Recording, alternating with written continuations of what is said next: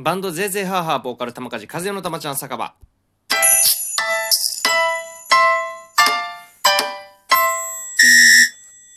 このラジオ配信は玉梶和也の日常のさまざまな出来事ライブ告知などバンドゼーゼーハーハーの近況などを語っていきたいラジオでございます。なおいつものように、えー画面下のハート笑顔ネギを連打よろしくお願いします。えー、そして星マークや画面中央のフォロースルーをタップしていただければ、えーと、本日たまちゃん酒場お通しの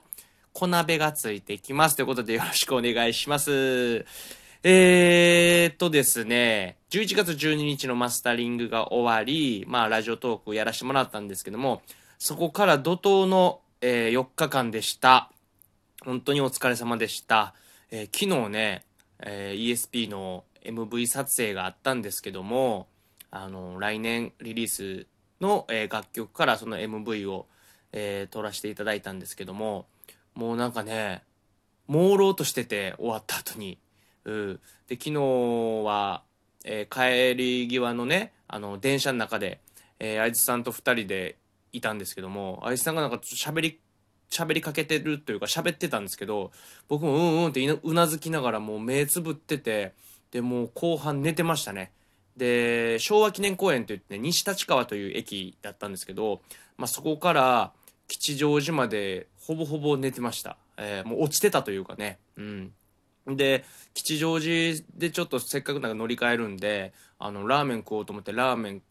を食おう、まあ、塩分をね、補充したいと思ってラーメンを食いに行ったんですけども、そこもなんか朦朧としながらラーメン食ってて、もう家に帰ってもバタン9でした。そして本日ね、えー午後ネバでした、えーガーターベルトからギターのたくんが、えー初登場ということでね、えーガーターベルトはね、あの、その午後ネバの内容を見てもらったら、アーカイブ残ってるんで見てもらいたいんですけども、まあ、来年から、えーまたね、ガーターベルトスタジオに入るということで、まあ、ぼちぼちバンドの方も再開してくる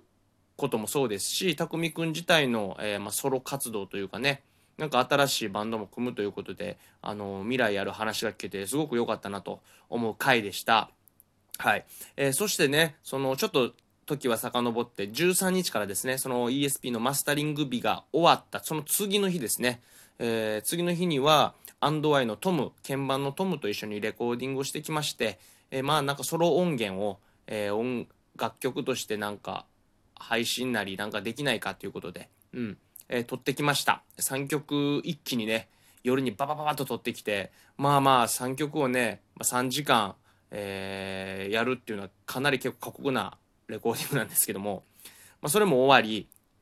はい。えートムとはね、その12月25日に2020年玉梶サンタがやってくるっていうライブが下北沢ラプソディで、まあ去年もやらせてもらって、まあ、えー一昨年もやったのかな？うん。で、この12月25日のクリスマスは、えー玉梶和也の一応ソロで、えー下北沢ラプソディでやらせてもらってるんですけども、それも今年あります。12月25日。それに、そのライブに、えー鍵盤トムと一緒に出るので、うん、こちらの方も楽しみにしていただきたいなと思います。はい。音源の方もね、そこに間に合わすことができればいいかなと思っておる次第でございます。まあ、どうなるか分かりませんが、えーそこのところもね、いろいろ音楽やっていこうかなと思ってますので、よろしくお願いします。そしてその次の日ですよ。えーいよいよ来ました。えー終わったんですけども、代々木バーバラのゼーゼーハーハーから玉梶会津、えー芸人重原さんのと、えーこの3人でね、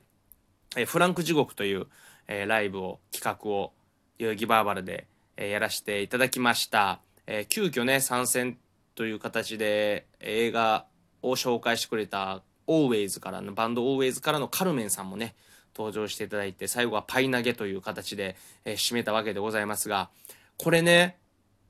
面白かったというか、重原さんがね、その芸人の重原さんが終始つかめなかったって言ってるんですよね。僕もね、正直つかめませんでした。まあ展開も早いしね、重原さんの一人語りがあって、愛津さんが、20分ライブやって、僕が20分やって、で3人でトークして、また愛津さんやって、玉梶やって、最後にカルメンさんのトーク、そして、えー終わりのトークからのパイ投げって言ってね、もうほんと一連の流れが一つのライブとしてね、えーやってたんで、まあ、このライブは本当にね、あの、代々木バーバラの店長、葵ちゃんもそうですが、あの、社長もそ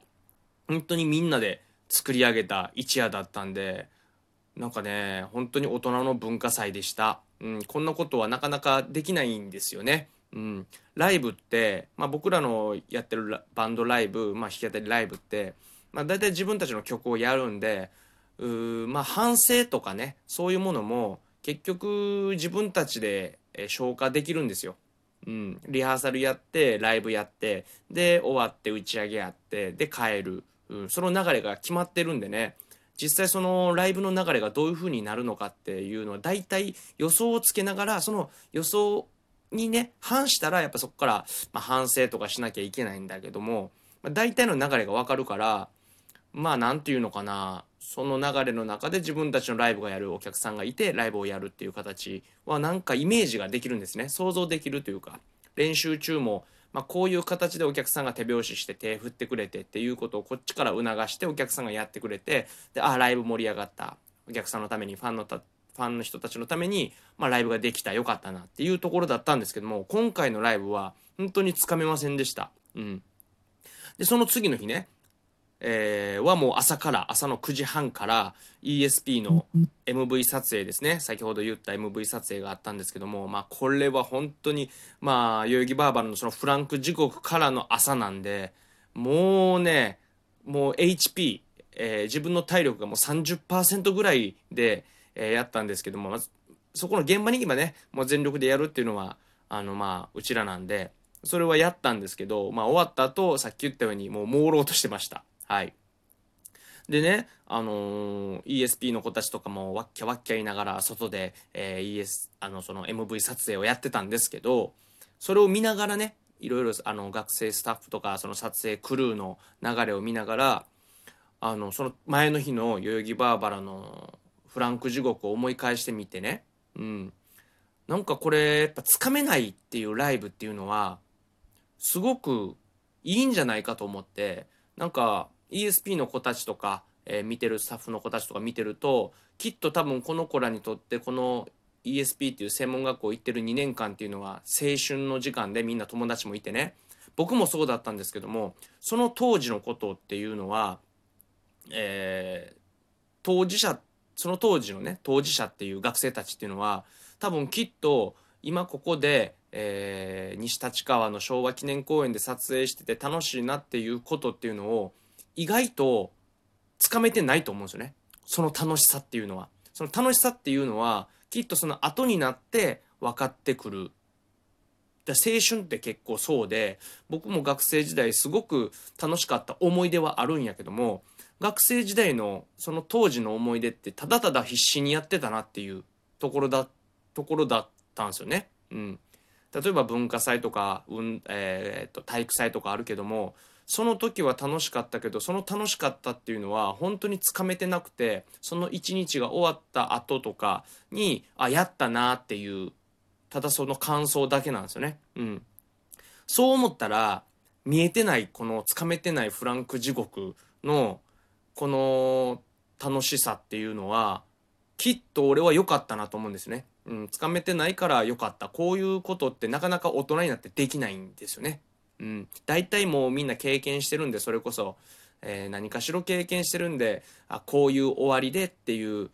うなんちゅうのかな、自分の掴んだ感覚っていうのが多分あるんですけど、今回に関しては本当に全くなかったんで、で、見てくださってる方は、あの、来場してくださってる方ね、にちょっと感想をちょっと聞いてみたらどうでした？って言ったら、やっぱみんな面白かったって。もちろん、ぜいぜいハーハーのファンじゃない人たちにも聞いたら面白かった、新鮮だったっていうのがあったんで、これはやってよかったなって思います。パイ投げも急遽ね、社長の提案で決まったんですけども、これも本当に、うん、僕もパイ投げって初体験でしたし、みんな初体験で、なんかその初体験続き、初めてのそのライブハウスの中の感覚、うん、全てが、うん、このライブに集約されてたんですけどまあもちろんねあのー、緊張はしましたよ。初めてのことどうなるか分からなかったっていうのが一番大きいんで、うん、それって一番不安じゃないですか。何でもそうだけども、うん、ESP のねそのミミュージックビデオの撮影もそう。何が起こるか分からない。どういうふうな結果が待ってるか分からないっていうところであの撮影を進めていったんで